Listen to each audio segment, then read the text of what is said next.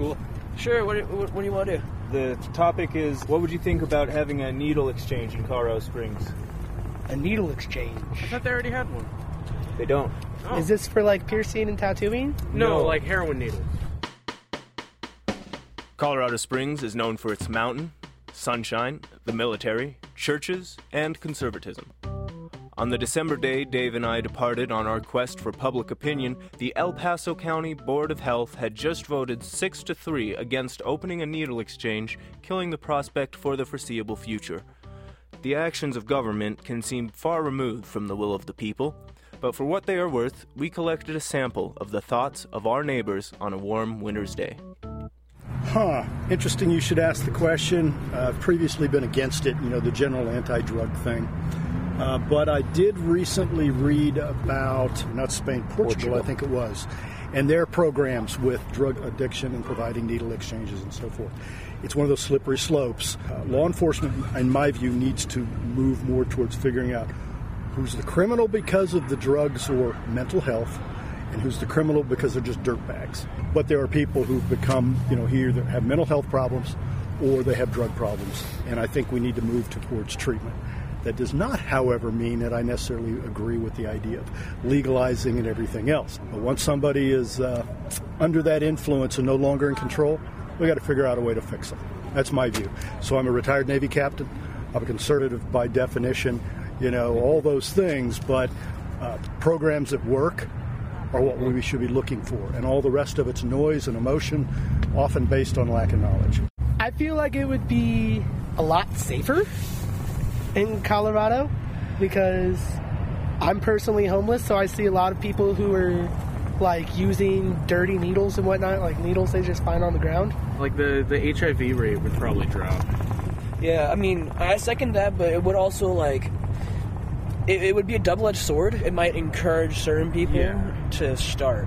Like I've had a buddy back in Missouri is literally on his deathbed because he used a dirty needle that he found. So having a way to like get a clean needle mm-hmm. would reduce the danger factor in it, which I feel is the bigger concern versus the usage of the drug itself.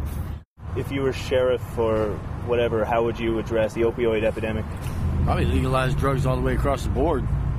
Just have like shops where people go do that shit. Mm-hmm. And I don't know, I wouldn't want like taxes to go up or like where the money would come from for that in particular. Mm-hmm. But yeah, just something like that. I mean, you can't just poof Yeah. policies out of midair, but it, you know, because then that means extra spending and more government influence, and then it's like mm-hmm. people want the less regulation. You know about net neutrality and stuff. So, so Yes. yeah, so I don't know how I would attack that. So we're actually missionaries for our church, and we don't uh-huh. get out in the news. We're not allowed to go on the internet or Okay. watch the news, so we're not going to be too informed on the subject. Um, But there definitely is an epidemic. We use service, Right. a number of homeless shelters, and um, Uh-huh. those sorts of things. And you can definitely see the influence of opioids and um, other things like that. If you walk um, along the river, you can see a number of homeless um, camps and setups and Fair enough. just needles all over the park, and Right. it is a pretty big epidemic, but it's definitely not a good thing.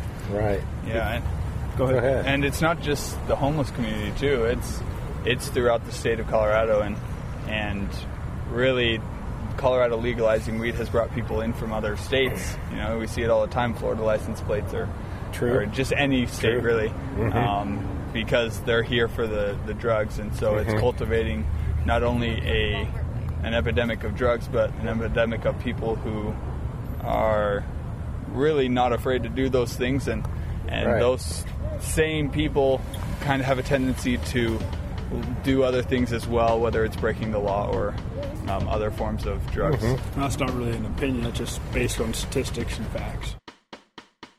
And so, what are the facts? Studies have shown that needle exchange programs don't increase drug use, but do reduce transmission of disease. According to the CDC, in 2015, three out of four people who use intravenous drugs used an unclean needle at some point. In 1995, the National Research Council and Institute of Medicine panel on needle exchange and bleach distribution programs recommended that the Surgeon General end the federal prohibition on funding needle exchanges by saying, Based on a comprehensive review of the research literature, the panel concludes that well implemented needle exchange programs can be effective in preventing the spread of HIV and do not increase the use of illegal drugs. That recommendation was made in 1995, and as a side note, the federal ban on funding needle exchanges was effectively lifted in an omnibus spending package in 2015. You can find the show notes on our Facebook or SoundCloud, which is facebook or soundcloud.com slash herointruth. Host Dave Petersen is a professional drug therapist and family interventionist.